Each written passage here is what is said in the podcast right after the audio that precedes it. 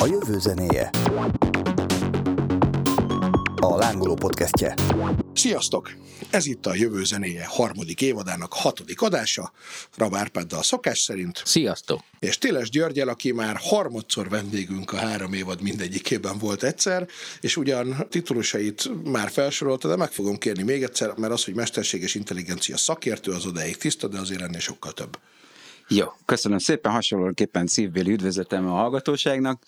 Én uh, alapvetően egy Kaliforniában élő Fine Institute for Augmented Intelligence nevezetű kutatóintézet slash tanácsadó cégnek vagyok az elnöke, egy nemzetközi csapat élén dolgozom, és alapvetően kormányoknak és nagyvállalatoknak adunk AI ügyi tanácsokat, vagy EMI ügyi tanácsokat, mert most Magyarországon vagyunk.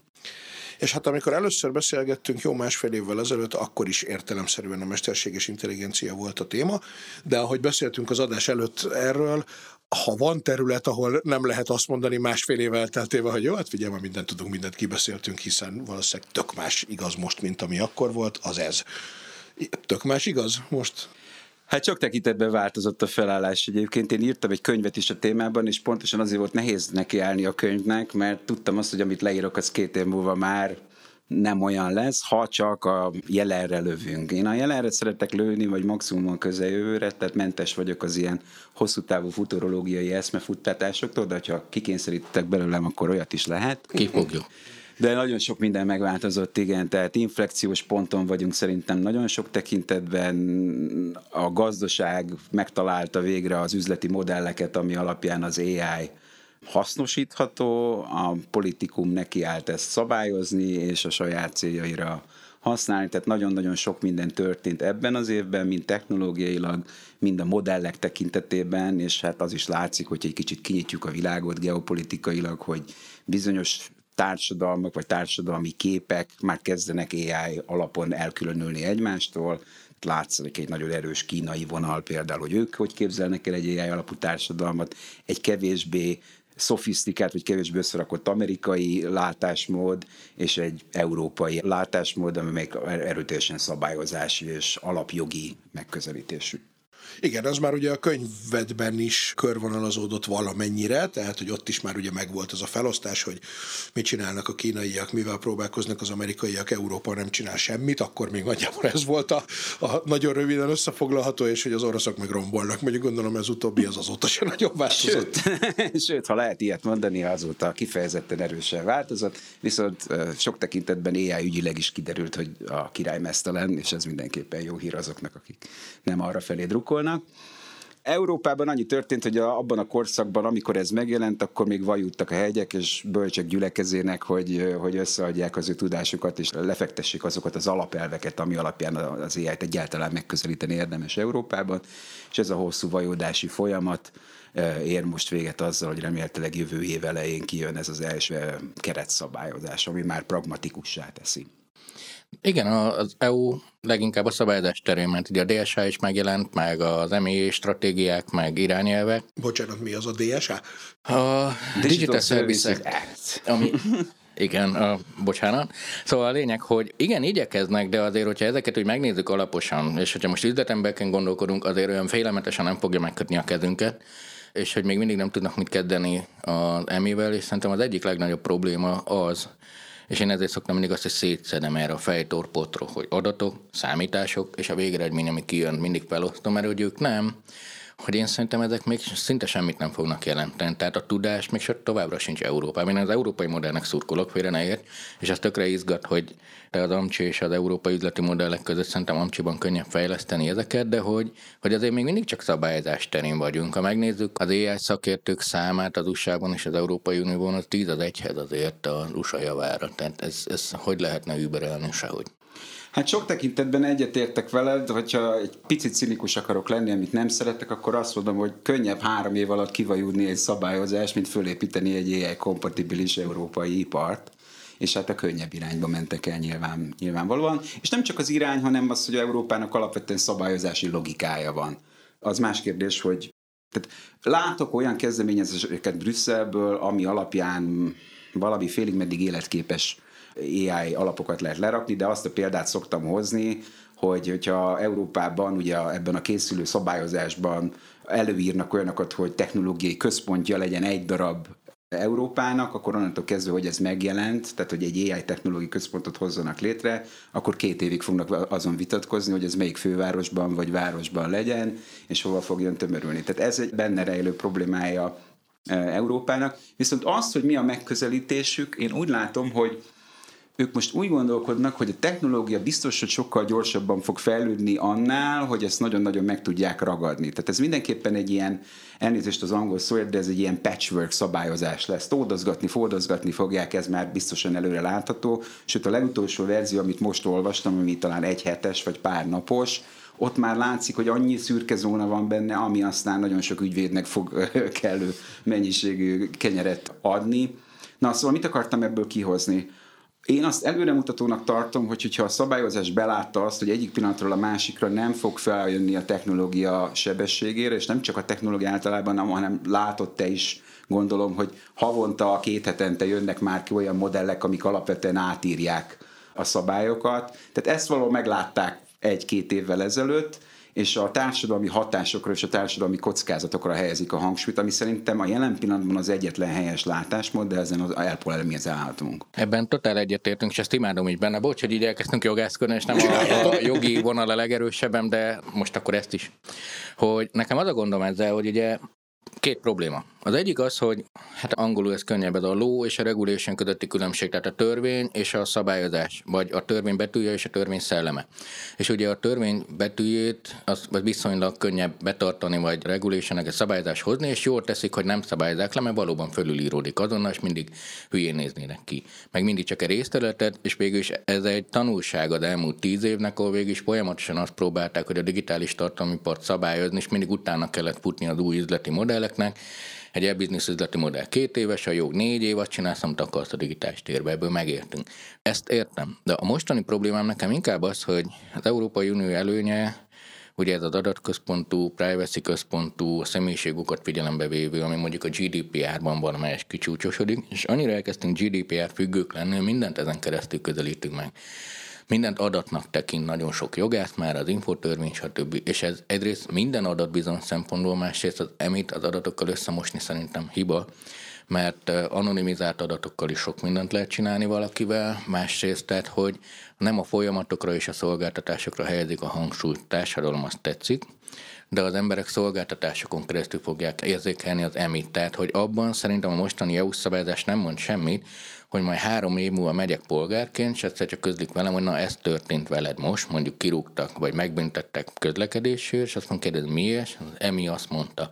Érted? Tehát, hogy, és az semmi köze nem lesz a GDPR-hoz. Tehát én még mindig azt érzem, hogy nem a valós tehát értem, hogy nem a technológiára kell reagálni, de azt kéne szerintem csinálni, hogy elképzelni jövőbeni helyzeteket, és azokra valami irányelvet adni, hogy, hogy ez valóban más sem, mint ami eddig volt. Mondjuk egy egészségügyi EMI által hozott döntés más sem, mint amit eddig az orvosoknál szabályoztunk. Én nekem ez hiányzik, hogy nem a, a társadalmi hatásokra reflektál, hanem csak figyelmeztet arra, hogy hát igen, igen, ilyen kockázatok vannak, erre figyeljünk. Na bum. És az utolsó problémám, most mindent rátkenek, mindent oldják Nem én írtam a szabályozást most szóval. De nem, nem azért a szabályozás, az végül csak egy valami. Mármint, hogy persze szeretjük, meg fontos, de hogy de a másik problematikám, hogy szabályozhatjuk, ahogy akarjuk, de akkor is amerikai szoftvereket és szolgáltatásokat használ most Európa java része, és ez kikerülhetetlen jelen pillanatban. Ez a legkönnyebb része a dolognak. Egyébként sokszor voltam úgy, hogy széttárom a kezem, és azt mondom, hogy igazad van, ahogy, ameddig beszéltél. Ne tedd. Először is az, és aztán tényleg elmegyünk a jogásságtól, remélem egy kicsit másfele, de az egyik legfontosabb része ez, hogy a szabályozás, a készülő szabályozás minden, aminek az Európai Unióban van lecsapódása, minden szabályoz. Tehát az, hogy amerikai szoftverek készülnek, a saját gondolkodásuk és logikájuk alapján ott annyit csinál, nem egyszerűség az EU, hogy bezárja a kaput, hogyha nem mész át azokon az előminősítéseken, auditálásokon, monitorozáson, stb. stb. Tehát ez mondjuk még a legegyszerűbb ebből a szempontból. A másik, amit mondtál, hogy elképzelni jövőbeli szenáriókat, ez nem annyira elő erénye az eurokráciának szerintem. Tehát a foresight képességük az bár egyre jobb és jobb, de még nagyon-nagyon messze van attól, ahol kéne lennie, ők azzal tudnak dolgozni, ami előttük van. És itt van egy nagyon súlyos probléma, ami egyébként nem csak Brüsszelre igaz, hanem hát a tagállamokra még inkább, hogy szabályozói szinten nagyon alacsony az ai a megértése. Tehát, hogyha egy bármilyen politikussal konverzálni akarsz ebből a dologból, akkor összekeveredik a digital, a data, a social media, minden, amit ők még felfognak, és még mindig nagyon-nagyon nehezen fogják föl azt, hogy mik azok a területek, ahol az AI igazán más konstellációt hoz létre. Tehát szerintem ez csapódik le, és utoljára csak a GDPR-ra reagálva. Sajnos abba bele kell törődnünk legalábbis temporálisan, hogy az EU a GDPR-t egy sikertörténetként élte meg, bármennyire is nem értenek egyet ezzel akár a vállalatok, akár sok-sok felhasználó és ezért a GDPR logikája sok tekintetben visszaköszön ebben a készülő szabályozásban is. A tartalma szerintem eltér, vagy vannak előre mutató irányai, például csak, hogy azzal a kijelentéseddel, hogy a polgárok mit tudnak csinálni, hadd vitatkozzak. Ebben a legutóbbi verzióban, amit láttam, ami már gyakorlatilag a konszenzusos text, tehát hogy ez, amit december elején elfognak, ott például rögzítve van az állampolgári bejelentés joga, hogy az AI ezt csinálta velem, és az el tud kullogni a nemzeti hatósághoz, és följelenteni az AI-t, hogy velem ezt csinálta. És ezzel párhuzamosan viszont készül egy másik szabályozás is, amit még nincsen integrálva az AI-ekbe, vagy nem is tudom, hogy lesz, de ami megfordítja a felelősséget gyakorlatilag.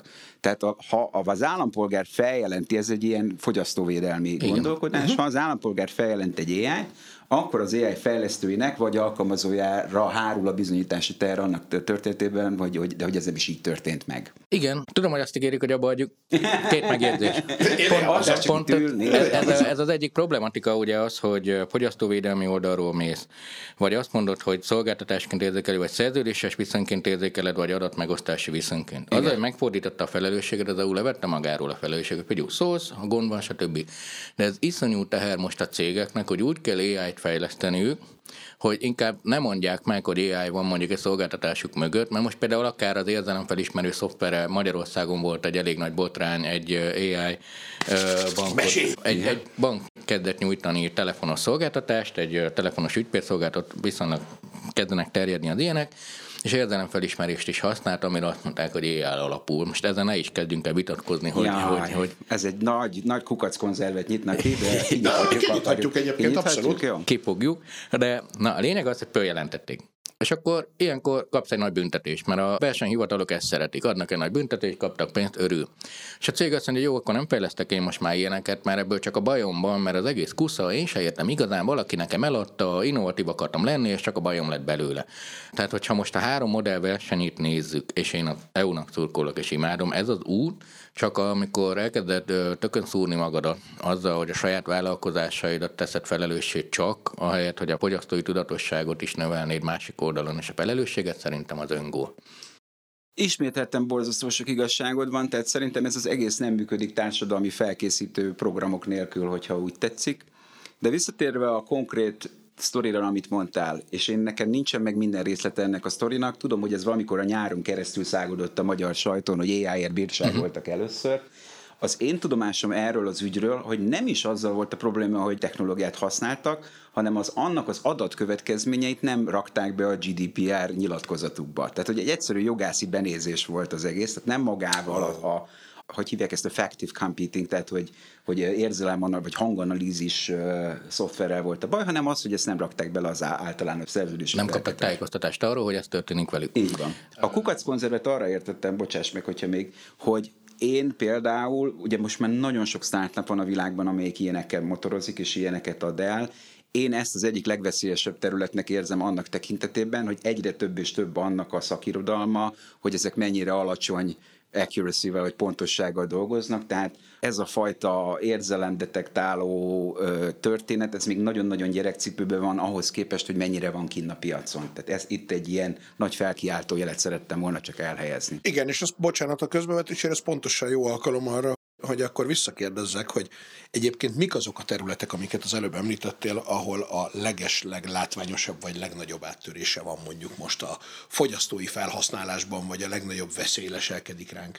Mert ez például ez az érzelem alapú, nem is tudom, hogy ahhoz képest akkor mi történik, tehát hogy ha azt hallja a szoftver, hogy én nem vagyok elégedett, mérges vagyok az ügyintézővel, akkor villog neki valami, hogy bocsánat, ne ezt a terméket kínáld, vagy Pontosan. Tehát, hogyha most ezt egy banki környezetben képzeled, akkor igen, akkor átirányítják a az üzeneteket, tehát hogy mást kell mondani, más terméket kell adni, tehát ez a sales folyamatban segítenek az ilyen jellegű dolgok, de mondjuk Amerikában volt ilyen kereskedelmi áruházi tesztelés alatt olyan rendszer, ami az alapján, hogy az arcodon milyen érzelmeket detektált, megváltoztatta az árakat. Oh. Hogyha mondjuk sietsz, akkor változnak az árak. Ha részeg vagy, változnak az árak. Oh, oh. Stb. stb. Oh. Tehát az, ugye, ami most megy a játék, hogy ami amúgy megvan az emberek fejében, a jók fejében, tehát egy jó telefonos ügyfélszolgálatos, ha fölveszi te ott egyből érzékeli rajta, milyen hangulatban vagy, stb. egy olyan hangszint talál meg, olyan szókészletet talál meg, stb. De nincsenek már ilyen ügyfélszolgáltatások, mert az emberek nem akarnak dolgozni, vagy nem annyiért, vagy nem olyan minőségűek, és próbálom lecserélni. És amit eddig nem tudásnak hívtunk, az már tudásnak számít, és ezt próbáljuk lekódolni. És van, amikor jól működik, szerintem az arc igen, az, az, az oké, okay. azzal még, még tíz éve is, mert kísérleteztünk ilyen számítógépes játék konzoloknak, ami ugye fölismeri a mozgásérzékelés segítségbe tudtál játszani, nem is azt bankokba helyeztük el, és néztük, hogyha mosolyog, akkor melyik ügyfélszolgáltatáshoz irányítottuk. De nem ért az egész amúgy semmit, tehát nem adott pluszt, kimutatható pénz plusz, de ezek voltak az első játékok. De ez azért volt Lehetek egy kicsit ördögügyvédje ezzel? Most képzeld el ugyanezt a settinget Amerikában, ahol mondjuk sok színesbőrű ember van, és akkor hirtelen változnak a, a szkórok, tehát hogy változik az, hogy mondjuk egy feketét vagy egy ázsiait hogy, hogy képes. Tehát ebből mindennapos botrányok vannak Amerikában az arcfelismerő rendszereknek, meg az érzelemfelismerő rendszereknek, hogy rasszokra nincsen olyan jól kitalálva, mint a fehér programozóra és annak barátnőjére, aki az egészet kitalálta. Igen, igen. Ha igen, itt voltak ilyen extrémek is, ugye, hogy a gorillákat négerekként azonosítja oda-vissza. Jó, ezek az ilyen túlzás problematikák, de abban izgé, és ez azért nem jog már, csak ezért ez a szabályozás azért ilyen jó terület, hogy Nagy-Britannián láttam például azt, hogy most igyekszik kihasználni azt a részt, hogy ő ezek üzleti modellek között egy kicsit, tehát ugye már nem EU bizony dolgok nem kötik, ilyen szempontból tudna USA lenni, de mégiscsak EU annyiban, hogy a bizalom körén belül van, és most nagy emi fejlesztéseket ígérnek. De hogy miket csinálsz te olyan értelemben, hogy így ezek a fejlesztésekben pörögsz, ez ilyen konkrét fejlesztéseket jelenten akkor nem, nem, nem. Mi, mi általában magukat a cégeket, akik ilyeneket vezetnek be, támogatjuk, és mi nekünk a specializációnk az mondjuk két oldalon van. Az egyik, azt mi úgy hívjuk, hogy Augmented Enterprise, ami gyakorlatilag azt jelenti, hogy több dimenzión keresztül, tehát szervezeti, technológiai, üzleti és governance dimenziókon keresztül párhuzamosan fejlesztjük ezeket a dimenziókat, ahhoz, hogy nagyobb és nagyobb AI érettségi szintre kerüljenek a cégek. Ugye ez Magyarországon különösen probléma, hogy nagyon sok cég van ott, hogy próbálkozunk, próbálkozunk, vagy már két éve vannak valami fejlesztéseik, Európában is nagyon sok ilyen cég van, de mondjuk stratégiánk még nincsen hozzá, a szervezeti oldalt nem tettük mögé, találkozom olyan történetekkel, amikor mondjuk nagy cégek, teszem azt finance-ben, kidobnak egy modellt, és akkor itt terelődök át a másik területünkre, az meg a responsible AI, tehát a felelősség teljes mesterséges intelligencia, ami egy ilyen practice gyakorlatilag, tehát az is így évek alatt organikusan fejlődött ki, főleg a nagyvállalatoknál, akik belátták azt, hogy ez egy versenyképességi tényező, és nem csak egy szabályozási tényező. Tehát magyarán olyan biztonságos kereteket felajánlott, ami áll egy csomó eljárásból, meg mindsetből, meg bizottságok felhúzásából, meg stb amikor beteszel olyan fékeket és ellensúlyokat a fejlesztésbe, és organikusan beintegrálod ezt az egészet, ami alapján minimalizálod annak a kockázatait, hogy ez visszasújtson rád.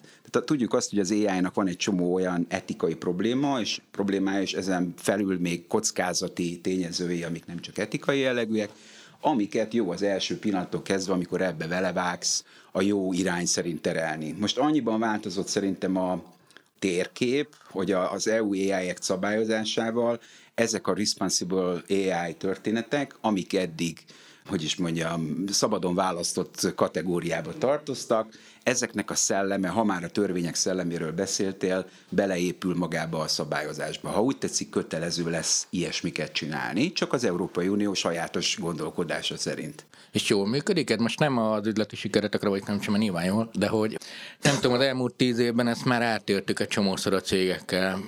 Nagyon régen azzal, hogy figyelj, jó lesz nektek a számítógép. Ú, az mi az a színes villódzó valami. Akkor ugye adatok, akkor Industry 4, de azért még mindig a digitális transformáció a hazai cégek túlnyomó többségénél az Excel forradalmat jelenti, Igen. Ö, meg nem tudom még mit, ö, pályázati varázsszavakat. Igen. Nem érzedné azt, hogy a falról lepattanás, edukáció, piac edukációja, stb., vagy mennyire mennek ezek a projektek? Szerintem mennek, csak mindegyik érettségi szinten máshogy. Tehát uh-huh. mások a problémák egyszerűen. Vannak olyan nagy technológiai cégek, ahol dolgozunk, és ahol mondjuk az a probléma, hogy eljutottak oda, hogy felismerték, hogy probléma van, csináltak egy AI etikai kódexet, a menedzsmentet leoktatták, eljutott még a fejlesztőkig? Nem. Tehát, hogy valahol megakadt a folyamat. Vannak olyanok, ahol mondjuk az a probléma, ami ráadásul, tehát például Új-Zélandon dolgozunk egy olyan cégnek, amelyik ilyen avatárokat csinál, tehát ilyen AI avatárokat csinál, az egyik világ első cég ebben. Ő neki például az volt a problémája, hogy ahova beszállított nagy big tech cégek, ott elkezdtek hirtelen ilyen responsible AI kódexet, meg poliszikat, meg ilyesmiket követelni rajtuk, uh-huh. kiesnek a beszállítói láncból, hogyha ezeket nem tudják. Tehát minden, minden szinten, és persze a legelején is vannak ilyenek, vagy legalul is van, amikor először megyek oda, hogy veszek magamnak valami AI megoldást, ami visszasújthat rám a piacon, mert momentán senki nem érti, még a CTO se érti a cégen belül, hogy ez pontosan hogy működik és kicsinálja. Itt is ezért hangsúlyoztam ezeknek a szervezeti oldalát, hogy ezt humán oldalról is tudni kell. Tehát nem mondom, hogy a világ legkönnyebb kenyere, ilyet nem akartam mondani, nagyon sok edukációt igényel, de vannak már olyan piaci nyomások, az említett beszállító lánc, médiabotrányok, stb. stb., ami alapján pár cég vagy azt, azt kell mondjam, hogy szignifikáns mennyiségű cég ezt megcsinálta. Hogy csak egy adatot mondjak, ami viszonylag friss és azt hiszem Deloitte-os, hogy a 23-as évre, amikor az AI Act ugye kijön, már a cégeknek a több mint 50%-a legalább az AI büdzséjének a 10%-át responsible AI-ra fordítja, és egy 25%-uk meg 20 plusz százalékot fordít rá. Tehát egy nagyváltnál akkor tudod, hogy, hogy történik valami, amikor, amikor komoly büdzsét. Amikor elkezdtük az egészet mondjuk két-két és fél évvel ezelőtt, akkor még inkább az volt a helyzet, hogy mindenki tudja, hogy ez nagyon kell. Írtam ebből egy nagy tanulmányt is a világgazdasági fórumnak annó, de mindenki azt mondta, hogy 85-90 százalék a cégvezető tudja, hogy ez nagyon kell, azt is tudja mindenki, hogy ha responsibly csinálod, akkor jobb lesz a shareholdereknek, és jobb lesz a fogyasztónak, és jobb lesz neked is, és akkor, amikor megnézed a csinálás oldalát, akkor meg egy ilyen, mit tudom én, 25% csinálta konkrétan. Hát igen, mert azért ugye ez is benne van, hogy igen, ez nagyon fontos, csodálatos, ezért mindenki csinálja így, kivéve engem, mert én viszont nagyobb profitot akarok, és ők kössék meg a saját kezüket, tehát, hogy, de a másik is pont ugyanígy gondolkodik. Az az érdekesebben, ha erre gyorsan reagálhatok, uh-huh. mert látta, hogy vettél nagy levegőt. igen, igen, igen. Hogy, hogy, de ez tényleg gyors gyors lesz. Tehát abból adódóan, hogy én Amerikában szocializálódtam, abból adódóan vannak nagy előnyeim és nagy hátrányaim is. Az előnyeim az, hogy van egy dolog, amit én nagyon jól látok ott völgyben, és szerintem ez ide be fog gyűrőzni, ezek pedig az úgynevezett munkavállalói lázadások. Tehát fölnőtt egy olyan generáció, amit nem kevernék teljesen egybe a vókizmussal és hasonlókkal, de fölnőtt egy generáció, akinek az etikai kérdések rettenetesen fontosak és a nagy technológiai cégek az AI fejlettségének jelen pillanatában még mindig rá vannak szorulva arra, hogy a legjobb tehetségeket magukhoz vonzák. Tehát egy iszonyatos kiméletlen tehetség háború van uh-huh. a big tech cégek között, és amikor a munkavállalóid föllázadnak, kirúgod, vagy kirúgatja magát mondjuk az AI etikai csapatod, vagy csinálsz Kínának egy projektet, mint a Google, és Láttunk akkor... Ilyet, igen. Tessék? Láttunk ilyet, hogy kirúgták igen, az egész igen. csapatot. Vagy kirúgták, vagy masíroznak a, és felvonulnak a munkavállalók, tehát ezek nem jók, ezektől óckodni kell, és nem mondom, hogy ez holnap, de szerintem be fog ide is gyűrűzni mert a világ lapos. Igen, na most, hogy egy kicsikét a magamfajta laikus is jobban képbe helyeződjön, mert olyan jól elbeszélgettek erről. Igen, igen, Hiszen ti direkt nem reagáltam a világ lapos tucra, de értettem. Hiszen ti tudjátok azt, hogy egy ilyen etikai kódexben körülbelül mi van, de hogy persze nyilván több annál, mint csak, hogy ezt egy perc alatt el lehessen mondani, de hogy mik az alapjai. Tehát, hogyha valaki azt mondja, hogy jó, nekem egyáltalán nincsen még ilyen etikai kódexem, akkor mik azok a, nem tudom, fő fejezet címek, amiket ilyenkor ki kell dolgozni? Dolgozni. A világban van most már 200-nál több ilyen etikai kódex, AI etikai kódex. Ezek körülbelül egyetértenek abba, hogy van 10-12 olyan alapel vagy principium, aminek nagy része specifikus a mesterséges intelligencia, kisebb része kevésbé specifikus, mint például a privacy, ugye, ami már régen velünk van, uh-huh. mint kérdés, és vannak olyanok, amiket a mesterséges intelligencia hozott be, ilyen például a megmagyarázhatóságnak a kérdése, vagy amit úgy is hívnak, hogy fekete doboz Jelenség, ami most kőkeményen, ha már megint visszautaltok a szabályozásra, kőkemény előírás lesz, hogyha rólad egy AI rendszer dönt bármit is, akkor az megmagyarázható legyen mind a szabályozó auditor, stb. felé, és ennek egy primitivizált formája a user felé is, hogy mi alapján történt a döntés. És akkor itt aztán már vannak mindenféle zamatosabb dolgok, tehát például a Pár hete beszéltem az egyik amerikai nagy pénzügyi szolgáltatónak a Responsible AI főnökével, és például ő mesélte egy olyan sztorit, hogy megszülnek attól, hogy hogyan hozzák létre a hozzáférési szinteket a bankon belül az ügyféladatokhoz, mert hiába használhatna az AI minden adatot, technológiailag, de mondjuk szabályozásilag vagy etikailag nem használhat minden adatot, tehát hogy hogy zárjanak ki a döntésekből olyan adatokat, mit tudom én, a te tehát vegyük azt, hogy te mondjuk egy rossz környéken laksz. Lehet, hogy a tied egy úszómedencés villa ott, de a zipkódod, az amerikai zipkódod, a magyar irányító számod alapján már az AI modell tud levonni rólad olyan következtetéseket, hogy lehet, hogy nem leszel jó adós. Vagy van egy ilyen nagyon klasszikus, amit azt hiszem már idéztem a könyvben, ez még nem is az én példám, hanem a szerzőtársamé, hogy volt egy ilyen korai AI modell, ami te, mobiltelefonra lett optimalizálva, amivel hitelt lehetett igényelni bankoktól. Megadsz pár adatot, benyomod, hogy személyi kölcsönt szeretnék, az például a telefon töltöttségét egy, egy kritériumnak nem vette, mert rossz adós leszel, hogyha nem töltöd fel a telefonodat. Már pedig ugye a technológusok ebben nem feltétlenül értenek egyet, hogy meddig kell lefogyasztani a telefonodat, mielőtt ráteszed a töltőre. Na szóval számos ilyen probléma van, és akkor van a bias, a diszkrimináció, tehát amit most így kb. kinyitottam, meg ugye az előbb beszéltünk arról, hogy bőrszín, szociális helyzet, stb. alapján képesek ezek a rendszerek a rossz döntést hozni, és minél jobban bekerülnek a véráramunkba, mind a kormányzati szolgáltatások, mind a kereskedelmi szolgáltatások, annál több ilyen problémánk lesz, hogy félre lettünk értelmezve, hogyha úgy tetszik. És akkor ezen felül még van egy csomó, tehát most csak így pár. Igen, de azért az így eléggé világos, tehát hogy ez, ez egy picit kézzelfogható betette az egész problémakört. Igen, és én társadalomtudósként nyilván transzparenciáért küzdöm. De azért azt is tudom, hogy ez azért üzleti érdeket is sér. Tehát az, hogy idézőbe bárki, vagy bármelyik jogát beletekinthet az én forráskódomba, vagy döntési mechanizmusaimba, amint tök sokat dolgoztam, mert AI használni már nem olyan nagy szám, jó AI csinálni és jó modellt építeni, az a nagy szám, és én akkor mutassam meg ezt a modellt teljes egészében, hogy a jogász meg tudja mondani, hogy figyú, nem tetted helyesen. Semmi csak az a rossz üzleti döntés, de valóban ez, hogyha olyan kerületben lak, nagyon különbözhet. De mondjuk én kapok egy orvostól egy ítéletet, hogy figyelj, szedjél ennyi gyógyszer, csak hogy legegyszerűbb nem akkor nekem meg kéne kapnom azt, hogy ezen, ezen, ezen jellemzők mentén, és akkor mondjuk fölcsűröm az agyam, hogy de nem, én nem is vagyok kövér, szóval nekem fele annyi gyógyszer elé, de kövér vagy tesó. Ez, ez nem jogi probléma, de lehet, hogy benne van valami, amit rosszul tud, azt mondja, hogy figyelj, te nem tudom milyen vérképen van, és én megnézem, hogy de, de nem, az van, valahol hibás adat van. Hát ezért meg kell kapnom de ha mindent kiad magáról, akkor az ugye üzleti hátrányba is hozhatja. Én szerintem nem fogja egyébként, mert minél inkább működnek a szolgáltatás, stb., de, de ez egy csiki-csuki. És én sem tudom, hol a határvonal, hanem mindig az lesz, hogy minden esetben máshol lesz a határvonal, és megvívnak vele. De szerintem ebben különböznek nagyon a rendszerek, mert a kínai robusztus EMI rendszer látványos eredményeket tud hozni, mert robusztus, de ott azért szó nincs transzparenciáról, hanem az van, hogy whatever. És a transzparenciát én azért szeretem, Azért kell tudni a kapcsolókat, hogy tudjam a jövőbeni eseményeket befolyásolni.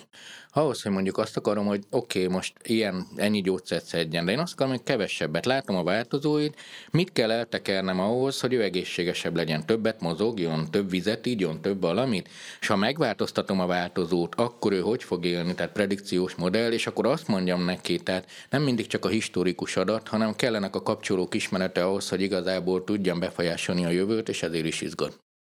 Két részére reagálnék annak, amit mondtál. Az egyik, hogyha már az orvosi felhasználásokat emlegetted, én konkrétan láttam olyanokat Amerikában, ahol már emi alapon működik ez. Most azzal küzdenek, ezzel a human in the loop problémával, hogy mikor kell, hányszor kell az orvosnak beavatkoznia, vagy szupervizionálni az éjjel. De azt hiszem, hogy most a, az élettudományokban, vagy az orvoslásban kialakulóban van egy olyan álláspont, hogy az AI nem az első döntnök lesz, hanem a second opinion, tehát a második vélemény. Mm. Ez Amerikában egy bevett dolog, hogy kapsz egy diagnózist, és akkor azt mondod, hogy I need a second opinion, tehát hogy még egy orvost meg kell kérdeznem, és szerintem ebben lesz jó az AI a jelenlegi fejlettségében. Biztos, hogy gyorsítani fogja a munkát, és pontosabbá tudja tenni, de erre nagyon-nagyon sok kutatás van szerintem, hogy a jelen fejlettségi szinten az hozza a legnagyobb pontosságot és eredményt, amikor az ember, az orvos és az AI együtt képes dolgozni. Ez a jelen fejlettségi szint egyébként, ez mondjuk egy év múlva is már egészen más lesz, azért mondod, hogy most inflexiós ponton hát vagyunk. most ilyen nagyon game changing dolgok történtek, meg fognak történni az elkövetkezőkben utoljára fogok a szabályozáshoz visszakanyarodni, de, de, de, csak, de csak példaképpen. Tehát például az, hogy ez az év, ez alapvetően arról szólt, hogy ezek a generatív modellek törtek előre, tehát a szöveg, kép, videó, programkód, stb. generáló történetek. Ez mhm. azért rettenetesen fontos, mert ezzel úgymond a platform gazdaság egy újabb szintre fog tudni lépni, tehát ehhez csatlakozik rá majd mindenki erre a anya hogy, hogy anya merre ezekre uh-huh. a mhm. platformokra. Magyarán iszonyatosan robosztus modelleket épített a Big Technek egy jelentős része, amelyek alapvetően sokrétűek, vagy egyre inkább sokrétűek, horizontálisan kiterjednek, képesek generálni bármit, vagy ezeket a bármiket, amiket mondtam. Bocsánat a közbevetésért, csak hogy ugye pont egy grafikus barátom mutatta ezt kicsit tanástalanul is, meg, meg izgatottan is, hogy ahogy mondod, ez a generatív ügy, hogy olyan képeket rajzol már a mesterséges intelligencia, hogy ezt most már ők el is kezdték használni, hogy beütött, hogy én most szeretnék egy könyvborítót, amin egyébként a témája az nem tudom, sárkány, középkor, nem tudom, bármi, és hogy ő rajzol neked, vagy csinál egy olyan képet, ami biztosan jogtiszta, mert arra mindig figyelve van, hogy ne legyen rajta se. Ha, ha, ha, na itt fogok kijavítani. Igen, ezt akartam én is mondani, én csak használom hogy, csak, ezeket a szolgáltatásokat. Próbálom ezeket ugye kézzel foghatóvá tenni magamnak, meg esetleg Igen. a hallgatók nézőknek is, hogy egyébként például ez az, amit már látunk a saját, illetve nem feltétlenül látjuk, de lehet, hogy a könyvek között már van olyan, aminek a borítóját már így csinálták, a reklámgrafikek között meg szinte biztos. Kukac konzerv 2. Tehát a, a generatív modellek azok most azért törtek borzasztóan előre, mert hozzáraktak egy platform alapú üzleti modellt, ahogy mondtam, és a usernek terül a dolog, 10 dollárért per hó képes vagy 50%-kal jobb sebességű kóder lenni, 15 dollárért, ha jól emlékszem, előfizethetsz ezekre a képgeneráló szolgáltatásokra, és azért kapsz azt hiszem 200 képet, vagy valami ilyesmi. Megvan a bizniszmodell, innentől szakítás van, hogyha úgy tetszik. A jogi része a kukac konzerv, ugyanis ez nem alkotás, hanem remixelés, sok tekintetben. Magyarán, hogy ezek a generatív modellek, ezek abból dolgoznak, amit mindenki föltött. A képgeneráló, a te barátod képgenerálója, az más művészeknek a munkáit remixeli arra, ami van, és bizony X művészek elkezdték észrevenni, hogy az ő alkotások hatékonyan, vagy jelentős mértékben megjelent ezekben az alkotásokban, amit utána értékesítettek, vagy tovább értékesítettek. Na most már elkezdődtek a perek is. Tehát a, a, az első, azt hiszem két hete lett bejelentve, vagy egy hónapja, már nem is tudom, a GitHub Copilot, amit a Microsoft meg az OpenAI birtokol, ez egy ilyen kódolási asszisztens. Uh-huh.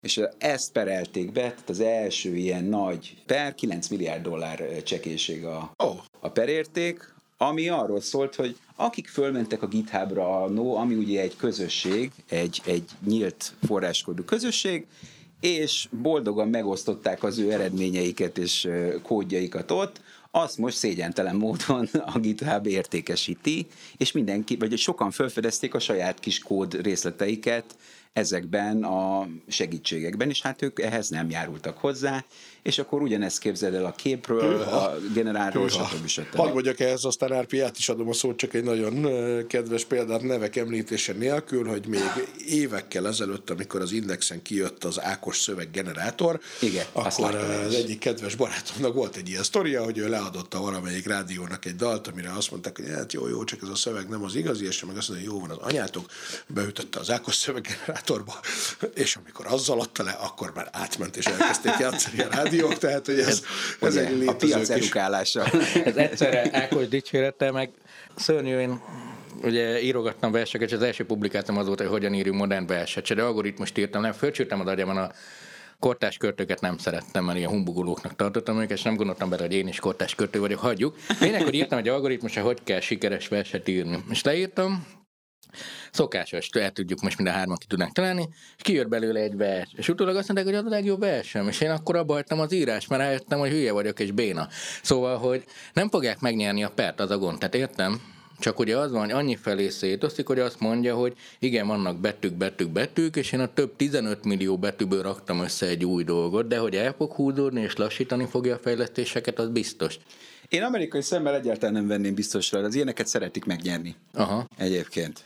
Igen, ugye ebben a, bocsánat, az amerikai és az európai szabályozás, hogy végre egy picit valami olyan jogi területet mondjak, amiről legalább egy Meg ez mondatot Kalifornia, én is tudod, tudok. Kalifornia nagyon Európa ebből a szempontból. Kalifornia az, nem, ha nem is szó szerint, de szellemiségében már nagyon sok európai digitális cuccot átvett, már mint egy regulációt. Hát meg a GitHub-bal ki akar összeveszni, azért ott történik a dolgok fele, meg a reddit na mindegy. Na csak, hogy bocsánat a belevágásért, hogy ugye az európai szerzői jog, vagy közte a magyar is azt mondja, hogy valami akkor részesül szerzői jogi védelemre, hogyha egyedi azonosításra alkalmas.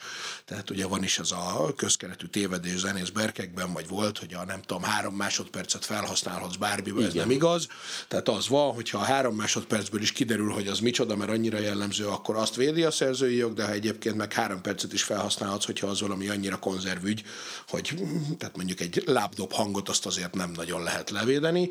Ebből a szempontból mondjuk én is azt gondolnám, amit Árpi mond, hogy ha nem nagyon alkalmas egyedi azonosításra az az adott kódrészlet vagy képrészlet, akkor ugye mondjuk Európában nehéz lenne megnyerni a pert, ezzel szemben Amerikában, ahonnan jöttek ezek a horror sztorik annak idején, hogy egy millió dollárra perelték a kisgyereket, aki letöltött egy MP3-at, ugye ott viszont nincs meg ez a szabályozás, tehát ott meg ezek szerint akkor lehet, hogy így is Persze, Senki nem tudja, hogy mi lesz a kimenetel. Hogyha én a GitHub jogásza lennék, akkor úgy érzékelném ezt az egészet, hogy ez egy nagy presszió egy kiegyezésre.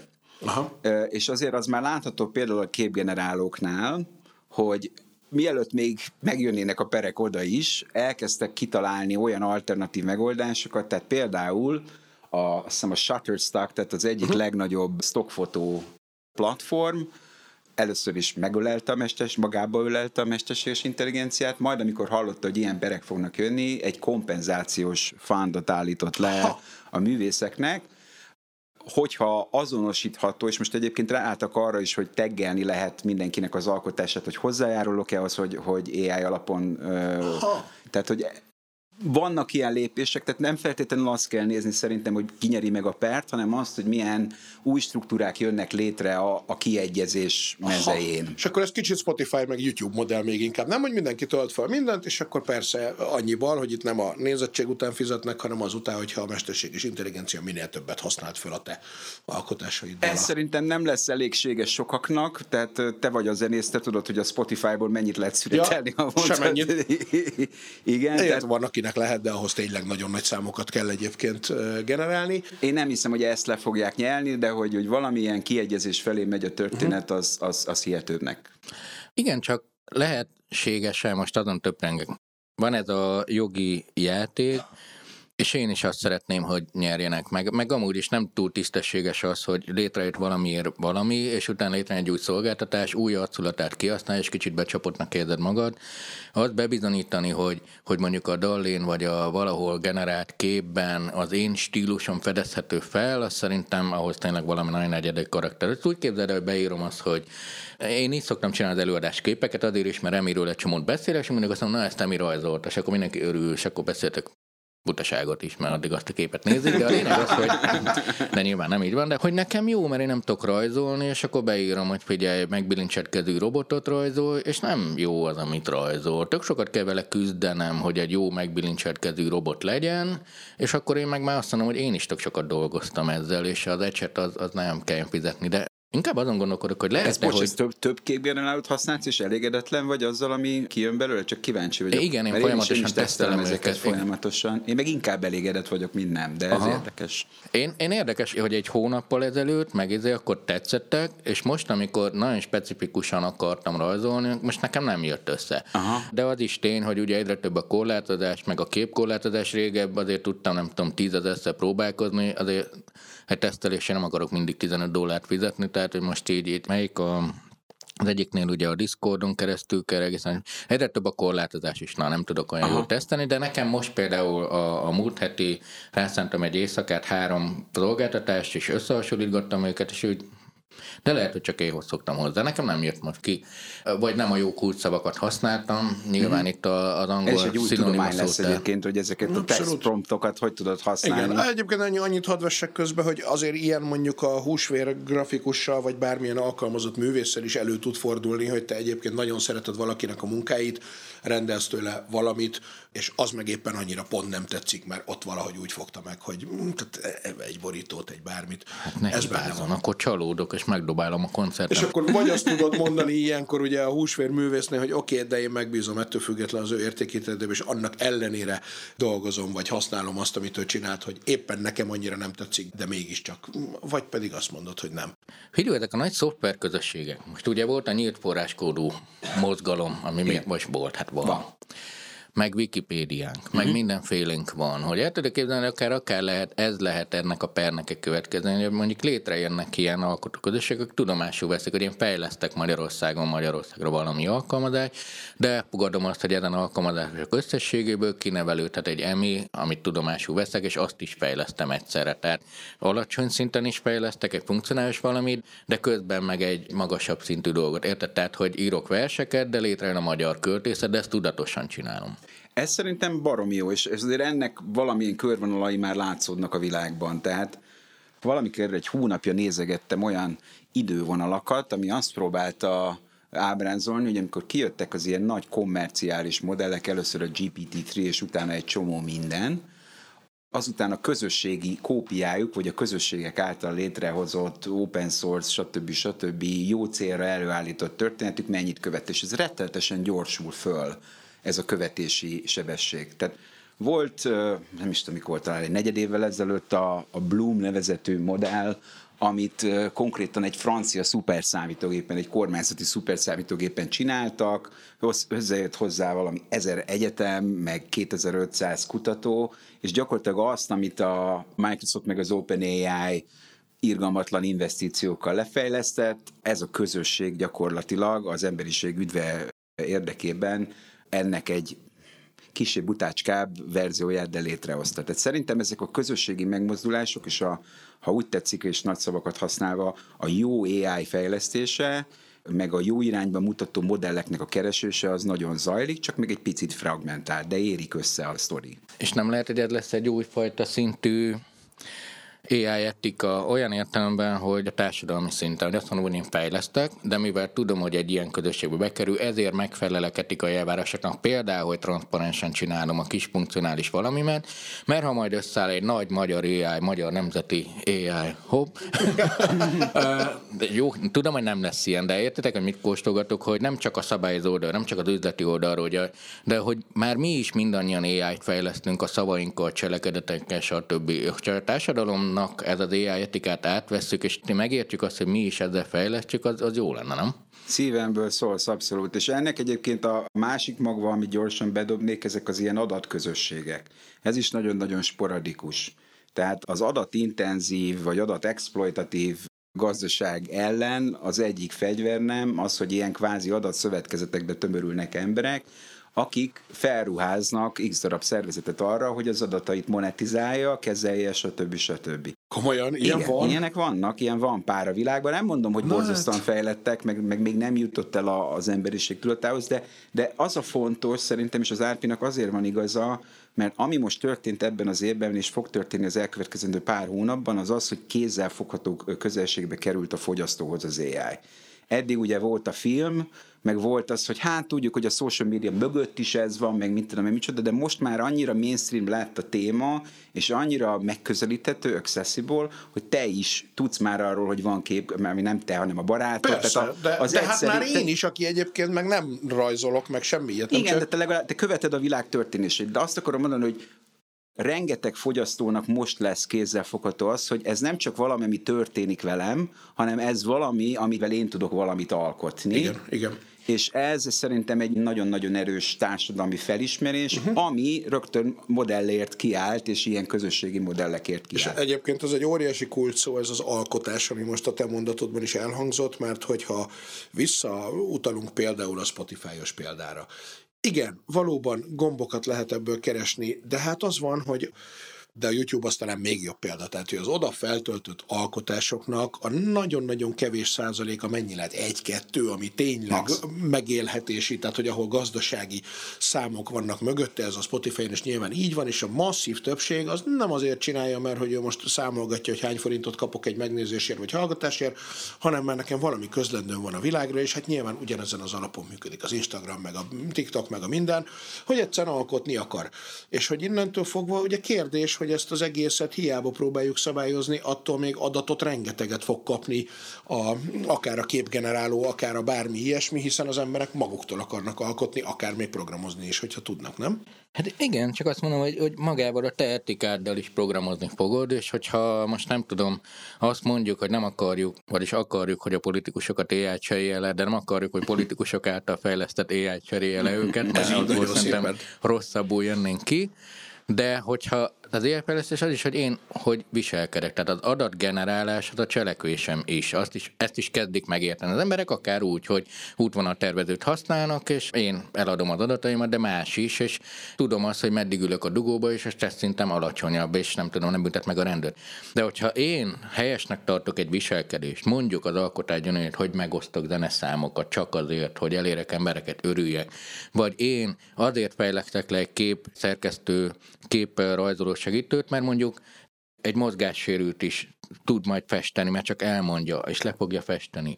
Vagy egy kisgyereknek jobban tudom oktatni, mert azt mondja, próbáld ki ezt, és nézd, te így, így rajzolsz. A közelmúltban láttam egy kislányt, aki idejött egy képpel, és, és büszkén mutatta az édesapjának, Andrásról van szó. És hogy... Mint kislány. De hogy az milyen klassz lehet, hogy ezeket lehet használni oktatásban, ha etikusan csinálom ezt, és az etika nem csak a jogi, hanem az, hogy Például az ő esetében ne az legyen, hogy lenyomom, hogy figyelj, hát itt már mindenki rajzolt ilyen sejke, ne is rajzolj, mert béna vagy. De az se lehet, hogy rajzok nagyon gagyít neki, hogy akkor ő nem tanul belőle. De viszont, ha millió rajztanár és millió ember etikus viselkedését összeadva, ki tudok fejleszteni egy etikus oktató szoftver. Csak hogy, hogy ebbe tudatosan kell részt venni, mint az adatközösségekben, igen. Tehát elfogadni azt, hogy azt mondom, hogy nézzel, akkor az én rajzolási viselkedésem egy részét eladom egy olyan etikus gyerekeket tanító rajzprogramba, és akkor mondjuk odafigyelek, hogy bizony dolgokat nem rajzolok le, vagy direkt új rajzolom le, hogy beilleszthető legyen egy oktatási folyamatban. Nem tudom, miért merültem el ennyire ebből a vízióba, bocsánat. Nem, ez valami jó, és tehát, hogy én mindig azt hirdetem, hogy, hogy az idealizmus és a pragmatizmus valami kellő jó koktélját kell létrehoznunk ahhoz, hogy ez az egész tudjon előre menni. Van egy AI eticista haverom, aki az Ernst Youngnak az eticistája Amerikában, és ő szokta azt mondani, hogy van az AI for good, tehát a kifejezetten nemes ügyekért való AI, van az etikus és responsible AI, ami gyakorlatilag azt jelenti, hogy a kockázatai le vannak korlátozva, vagy le vannak kezelve, és van az AI for not bad, tehát hogy a, a nem rosszért. És szerintem, hogyha már ezeket az exploitatív modelleket ki tudjuk venni, vagy legalábbis nem is azt mondom, hogy ki tudjuk venni, mert arra esélyünk nincs. Alternatívákat tudunk mellé állítani összemérhető robosztussággal, akkor már nyertügyünk van exploitatív modell, ezt kifejted. Tudom, hogy sokszor elhangzott már ebben az elmúlt három órában is, de hát azért... Ez az, amit az Árpi mondott gyakorlatilag, hogy újra vagyunk értékesítve. Tehát az adataink, minden, minden lábnyomunk, minden digitális lábnyomunk egyrészt tovább van értékesítve, ami nem azt jelenti, hogy tovább van értékesítve, hogy nem is az a legnagyobb baj vele, hogy ez, ezeket eladják más cégeknek, meg marketingoknak, marketing célokra, stb. stb. Szerintem a legnagyobb baj az, hogy a legnagyobb tech platformok mögött reklámozás alapú modellek vannak, ergo mi tanítjuk be ezeket a modelleket arra, hogy hogyan lehet nekünk jobban valamit eladni. És ez szerintem a legnagyobb veszély, mert ez a szabad akaratunkat támadja így élesbe, nyillag. Pontosan, pontosan a szabad akarat is, de akár a pénzkeresés is. Tehát most elképzelt perek, amik nem is annyira elképzeltek. Én használok mondjuk egy gyógyszerszedési emlékeztetőt, stb., ami tök jó, és Ápár is mindig azt mondja, fejlesztünk ilyeneket. Sok ember használ. A gyógyszer aztán testül, stb. egy csomó adatot generálunk, és ez tök jó nekem, és, és mondjuk vagy fizetek érte, vagy nem egészségesebb leszek, de amúgy ezek összegyűlnek egy adatbázisba, és valaki emiatt már fél év alatt lefejleszt egy új primer gyógyszert, nem generikus gyógyszert, hanem saját gyógyszert kifejleszt, és mondjuk 15 milliárd dollárt keres vele. Akkor nekem jár abból a 15 milliárd dollárból valami, mert bizonyos értelemben hozzájárultam a sikeréhez, vagy ez úgy is már annyi láncon túl, hogy nem is tudok róla.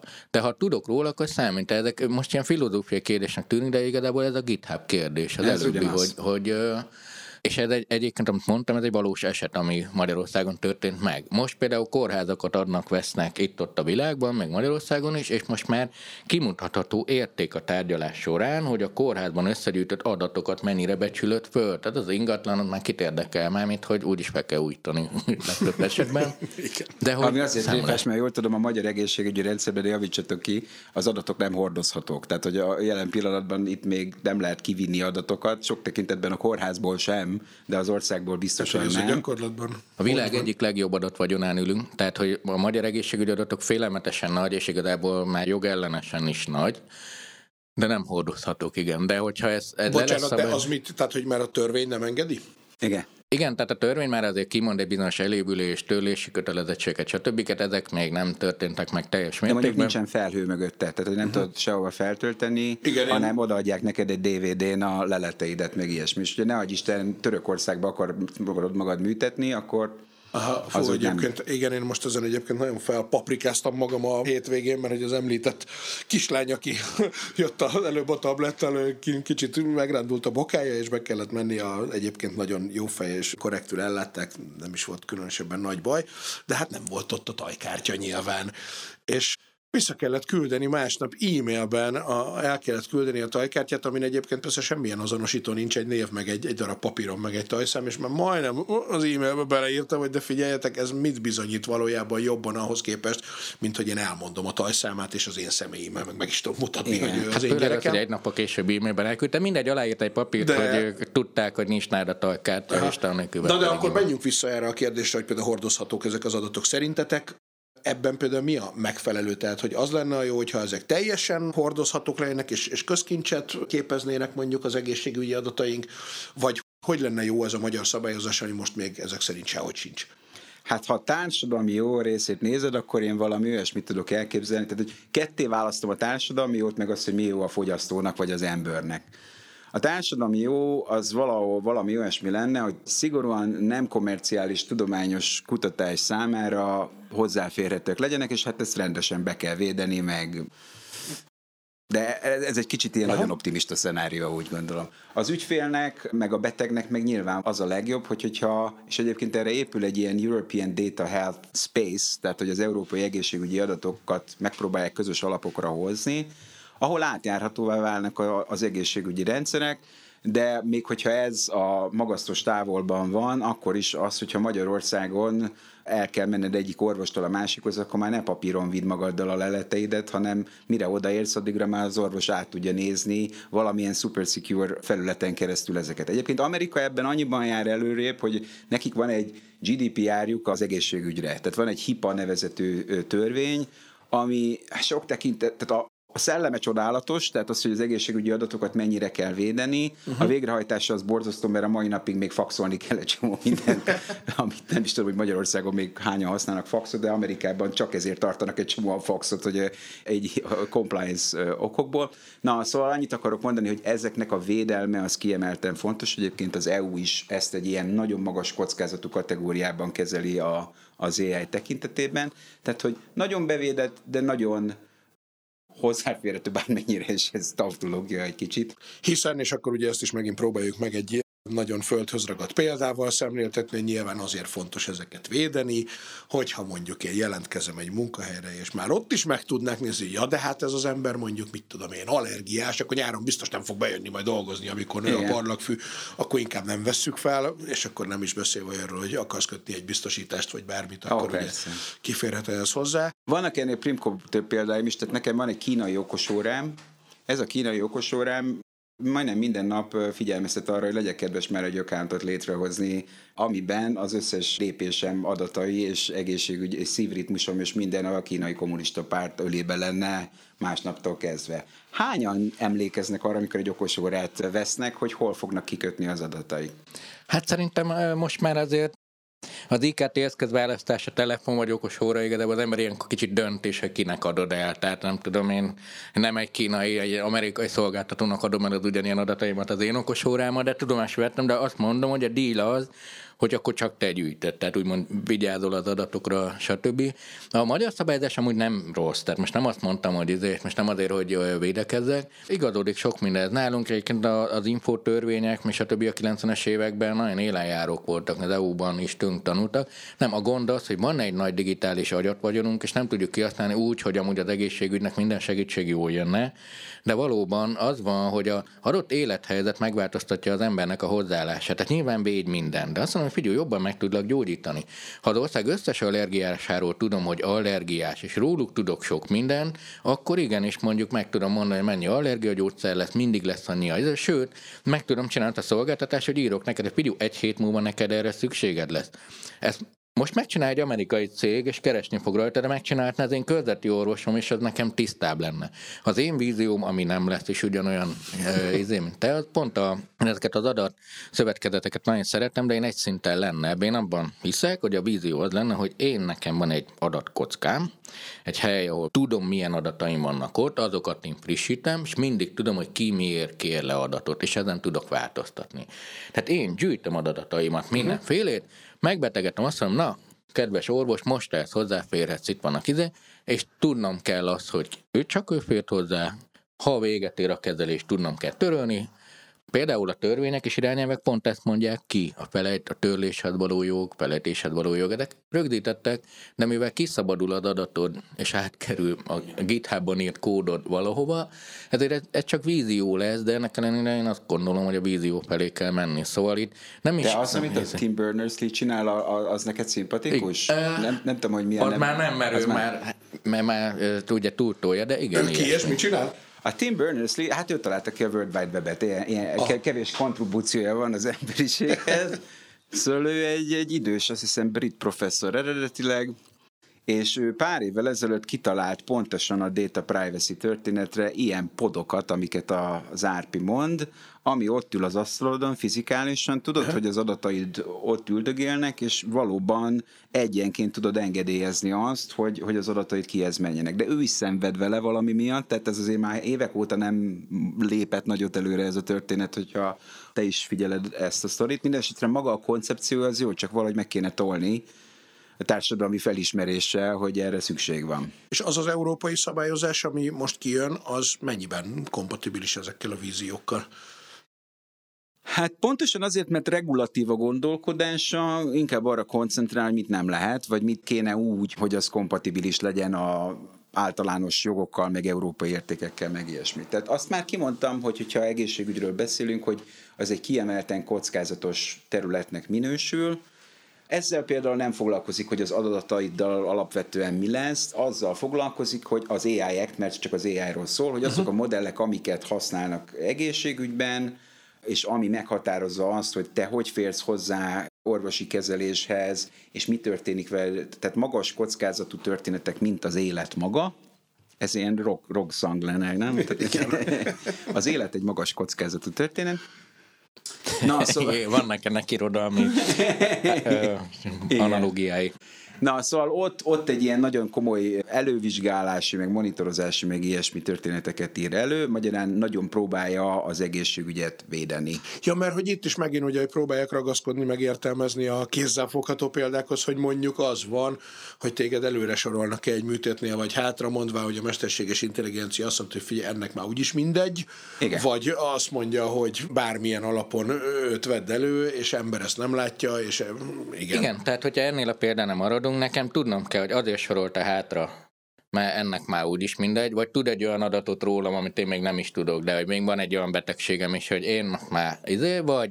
Vagy ez mert, még ráér, fáj, fáj, de, fáj, fáj de, még, de még kibírja ő még egy fél évig, hogy fájjon, azt majd elég utána, azt Igen. a derekat helyre tenni.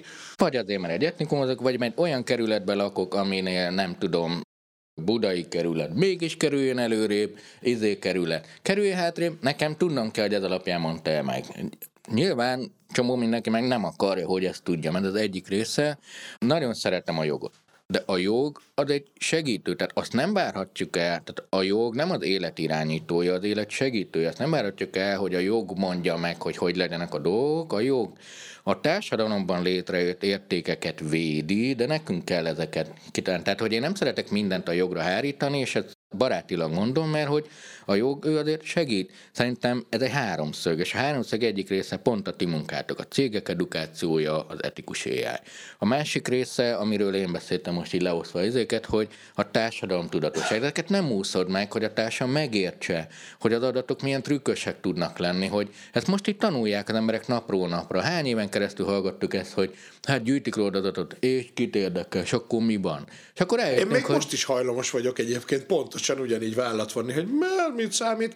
Aztán, de, amikor de ez először... defetizmus, nem? Tehát, hogy valami olyasmi olyan, hogy hát tudok valamit csinálni, úgyse tudok semmit csinálni. Én inkább ilyen kontextusban szoktam hallani. Hát ez is egyrészt, de másrészt meg az, hogy valóban én magam sem ismerem fel ennek a valós. Tehát most, amikor Aha. én ilyen tágra nyílt szemekkel mondogattam ezeket a példákat, az azért van, mert most értem meg, hogy ja, hogy engem hátrébb sorolhatnak a bárminél, vagy nem kapok, mit más tudom útvonalon fog az önvezető autót vezetni, a gyereked más jegyet fog kapni ugyanarra az oktatási teljesítményre, más áron fogod megkapni a boltban a dolgot. Tehát ezzel nézzük Hát az most volt a legszebb példa, hát azt, azt majd hetekig mesélni fogom ezt, hogyha részeg vagy, vagy sietsz, akkor az Ja. arcfelismerő szoftver, vagy az De érzelemfelismerő ez most is drágában. megy, az ilyen nappaliba bemész úgy, azért, azért, azért meg hát a taxisok villám kézmozgásai. De hogy azt akarom csak mondani, hogy ezt nem ússzuk meg, de szerintem az emberek nem lőnek, hogy nemrég Magyarországon volt, most csak azért mondom így, mert a nemzetközi arc, vagy itt már definiálni kell a geolokációt, hogy hogy ugye az ekréta rendszert feltörték. És Igen. akkor az első reakciók, hogy kitődökő hányas kapott a gyerek. És akkor rájössz, hogy de nem, mert azon kívül ott még egy csomó adat van. Vagy abból is már egy csomó mindent tudok, hogy hányas kapott a gyerek. Vagy nézek egy trendet, vagy valamit. Sőt, akkor nem is beszélek arról, hogy lehet, hogy tíz év múlva mi bukkan fel ebből az adatból, amit már mindenki lementett magának, és hogyha nem tudom, valaki miniszterelnök lesz, tuti előkeresem, hogy amúgy hányas volt matekből.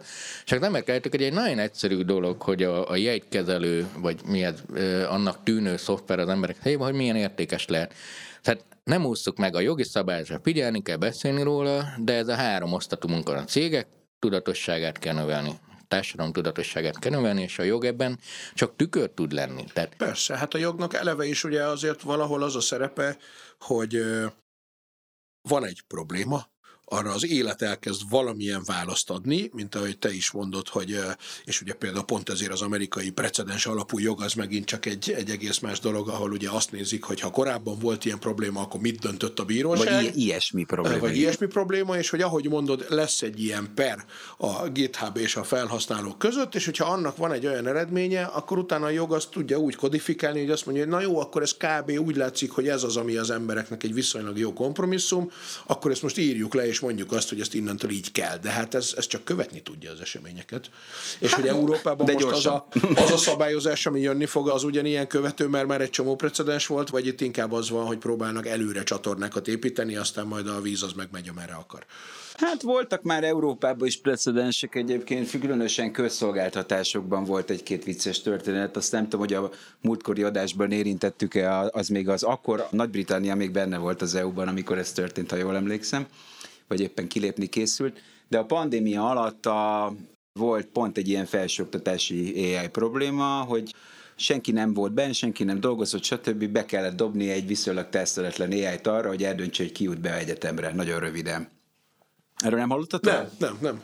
Ó, hát akkor ez nagyon nagy botrány volt akkor. Na, szóval az történt, hogy az AI így eldöntött, hogy ki mehet egyetemre, és akkor kijött utána, amikor utána néztek az okostónik, hogy, hogy hol történhetett esetleg ilyen részrehajlás, hogy a privát iskolákból érkezőket főpontozta, nyilvánvalóan, meg a kis tanulócsoportokból érkezőket felpontozta, ami elvileg igaz lenne, hogy hát valószínűleg a fizetős sulikból jövők jobbak, de ezt már automatikusan ezt a fajta részrehajlást perpetuálta a rendszer, és a mélyébe építette el. Tehát ez az egyik probléma, amikor így társadalmi oldalról, vagy szociális igazságosság eh, oldaláról vizsgáljuk meg ezeket a történeteket, és ott konkrétan utána ilyen fuck AI tüntetések voltak eh, egész Angliában, hogy nem is a kormányt szerették volna inzultálni, hanem magát az AI. Oh. Tehát, hogy ez megint ez a trans, vagy a personalizáció, vagy antropomorfizáció, amit nagyon-nagyon szeretünk csinálni. Szóval volt ilyen Angliában. A holland kormány, azt szerintem még mindig nem, azt talán még sem mondtam be, de lehet, hogy igen. Na mindegy. 21. januárjában lemondott a holland kormány egy AI miatt. Ami nem volt teljesen AI, hanem egy expert system volt, de ne szőrszál hasongassunk. Hát az a lényeg, hogy hosszú évek óta az a holland szociális segélyezési rendszert ráállították arra, hogy erősen használtak automatizált döntéseket ebben, ahol szintén a már elővett probléma volt, hogy hát bizonyos etnikumokhoz tartozó szociális segélykérők néha csalást kiáltott a rendszer, és elkezdtek automatizált leveleket kapni, hogy innentől nem kap segét, meg fizesd vissza, ami volt. Ez több tízezer családot érintett így évek alatt, amire kirobbant a botrány, és emiatt le kellett mondania egy évvel ezelőtt, vagy másfél, vagy igen, 21 januárjában, mocs. Itt két megjegyzés. Az egyik az, amikor itt, hogy AI vagy sem, akkor igazából azból arra célozgatunk, hogy mennyire dönt ő, és mennyire előre kódolt döntéseket követ automatikusan. Mert hogyha az van, hogy most ha valaki ebben a kerületben lakik, kap szociális segét, és nem, ez egy két ág, az igazából azért még nem mesterséges intelligencia. Minél inkább önmaga döntene. Igen, de bocsánat, a közbevetésért ugye minél jobban előkészíti a döntést, annál jobban fogunk rá hagyatkozni. Tehát végül is de facto mégiscsak ő döntött, mert oké, okay, hogy e, ugye egyre több adatot dolgoz fel, egyre gyorsabban működik ez az egész, onnantól én az ember, aki a végén rányomom a pecsétet, egyre kevésbé fogom felülvizsgálni. De nem is ez a baj, hanem csak, nem csak az, hogy még nem De hívjuk mesterséges intelligenciának. Nem, egyébként, ha javítom magam, bocs, tehát ez egy expert system volt, amit upgrade-eltek utána, tehát tovább fejlesztettek ö, olyan adat alapból tanuló mesterséges intelligenciába, de 13-ban, amikor lerakták, akkor még egy expert system volt. Aha. De pont erről beszélünk mindig, amit meséltem már, hogy a magyar adatokon is látszik, hogy 15 éve még nem bíznak az internetbe, most meg jobban bíznak az algoritmusokon, mint a barátaikba. Tehát igen, egyre jobban rá, mert működik.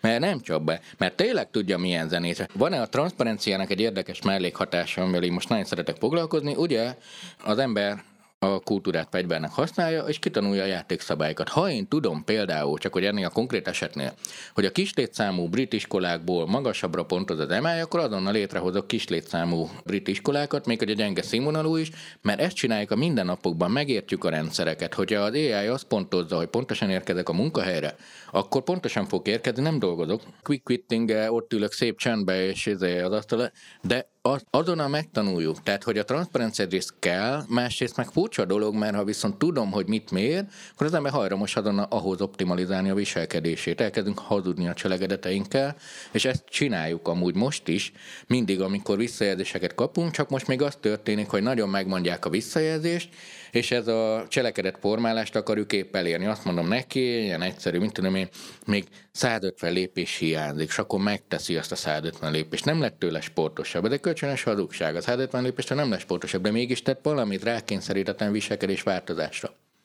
Ez így van, ez csak annyit csatolnék, hogy az egyik kedvenc veszőparipám, hogy mi lett a digitális marketingből az elmúlt pár évben, az ilyen marketing agency-nek az oldalán, vagy, vagy tehát ilyen marketingeseknek az oldalán, nem is a nagy platformokat. Tehát gyakorlatilag semmi másról nem szól már, mint az, hogy hogy tudjuk meghekkelni a nagy platformokat úgy, hogy a, a szám, tehát, hogy hogyan törjed a sorokat a LinkedIn posztodban ahhoz, hogy minél többen olvassák, meg mit tudom én, link az első posztban ismeritek ezeket ja, ja, a trükköket. Semmi másról nem szól. Igen, első Tehát... kommentben, bocsánat, mert hogy azt gondoljuk, hogy akkor Igen. nem fogja megmutatni, de hát azért csak kitarultam annyira, hogy azt a kommentben is észre fogja venni. Pontosan, tehát totál bugyut a dolgok, de ettől függetlenül ez működik, ez az eladható szolgáltatás. Ahhoz, hogy a másik kedvenc témám, ami egy kicsit kapcsolódik ehhez, az, hogy a pszichológiánkat hogy alakítja át, amikor nem is user oldalon vagyunk, hanem szolgáltatói oldalon, és megint kormányzati szolgáltatási példákat fogok hozni. Lengyelországban volt egy ilyen talán másfél-két éve, ugyanígy szociális segélyezési rendszer. Ha elkezdték azt mérni, hogy az ügyintéző, akinek az lett volna a dolga, hogy ő a human in the loop legyen, és hogy felülbírja a rendszert, hát nem foglalkozott vele. És ilyen 98-99 százalékban átengedte a döntéseket. Tehát nagyon gyorsan el fogunk jutni arra a pontra, amikor az ember így széttárja a kezét, és azt mondja, hogy hát ez jobb, hát ez okosabb. Nem lehet ennek az majd a megjavulása, hogy igen, először születnek igazságtalan döntések, de azért ez kiderül, mint mondjuk ez az iskolai vagy egyetemi felvételi dolog, és akkor utána viszont kénytelen valahogy beépíteni a rendszerbe a világ. Tehát egyrészt magát a emit is jobbítani, másrészt meg valahol mégis egy humán fellebbezési lehetőséget, mert ugye mindannyian, vagy hát biztos, aki már Facebookon csinált reklámot, azért futott bele ilyenbe a legdühítőbb, amikor mondjuk a, nekünk itt a könyvkiadóban van egy háremekről szóló történelmi könyvünk, aminek egy félig mesztelen hátú háremhölgy festménye a borító, amit nem lehet a Facebookon reklámozni, vagy hát ez már évekkel ezelőtti sztori. És mit de akkor nem lehetett, hogy... mert hogy hát azzal már nem tudtunk mit csinálni, tehát nyilván az vagy jó, akkor ez nem kap Facebook reklámot, vagy volt ez akkor, ez mondom már egy négy-öt éves könyv, bár még mindig lehet kapni egyébként. és, El akarod te adni a és hogy, mert hogy az volt, hogy ez mesztelenséget tartalmaz, ezt nem engedi át. És ugye ilyenkor van az, hogy de hát valaki ezt kéne tudni fellebezni, figyelj, ez egy 16. századi festmény, és azon is csak egy mesztelen hát látszik. De hát gondolom a Facebook is, amikor sok ilyenbe belefutott, akkor ott mondjuk személyesen még mindig nincs ki az fellebezni, valószínűleg nem is lesz soha, de gondolom finomított ezen már, és most már talán. Hát igen és nem. Az egyik legviccesebb dolog, vagy hát egyben legtragikusabb, tehát ezt nem akarom elcinikuskodni, az, hogy, hogy az algoritmusok mögött mennyi humán segédmunka van.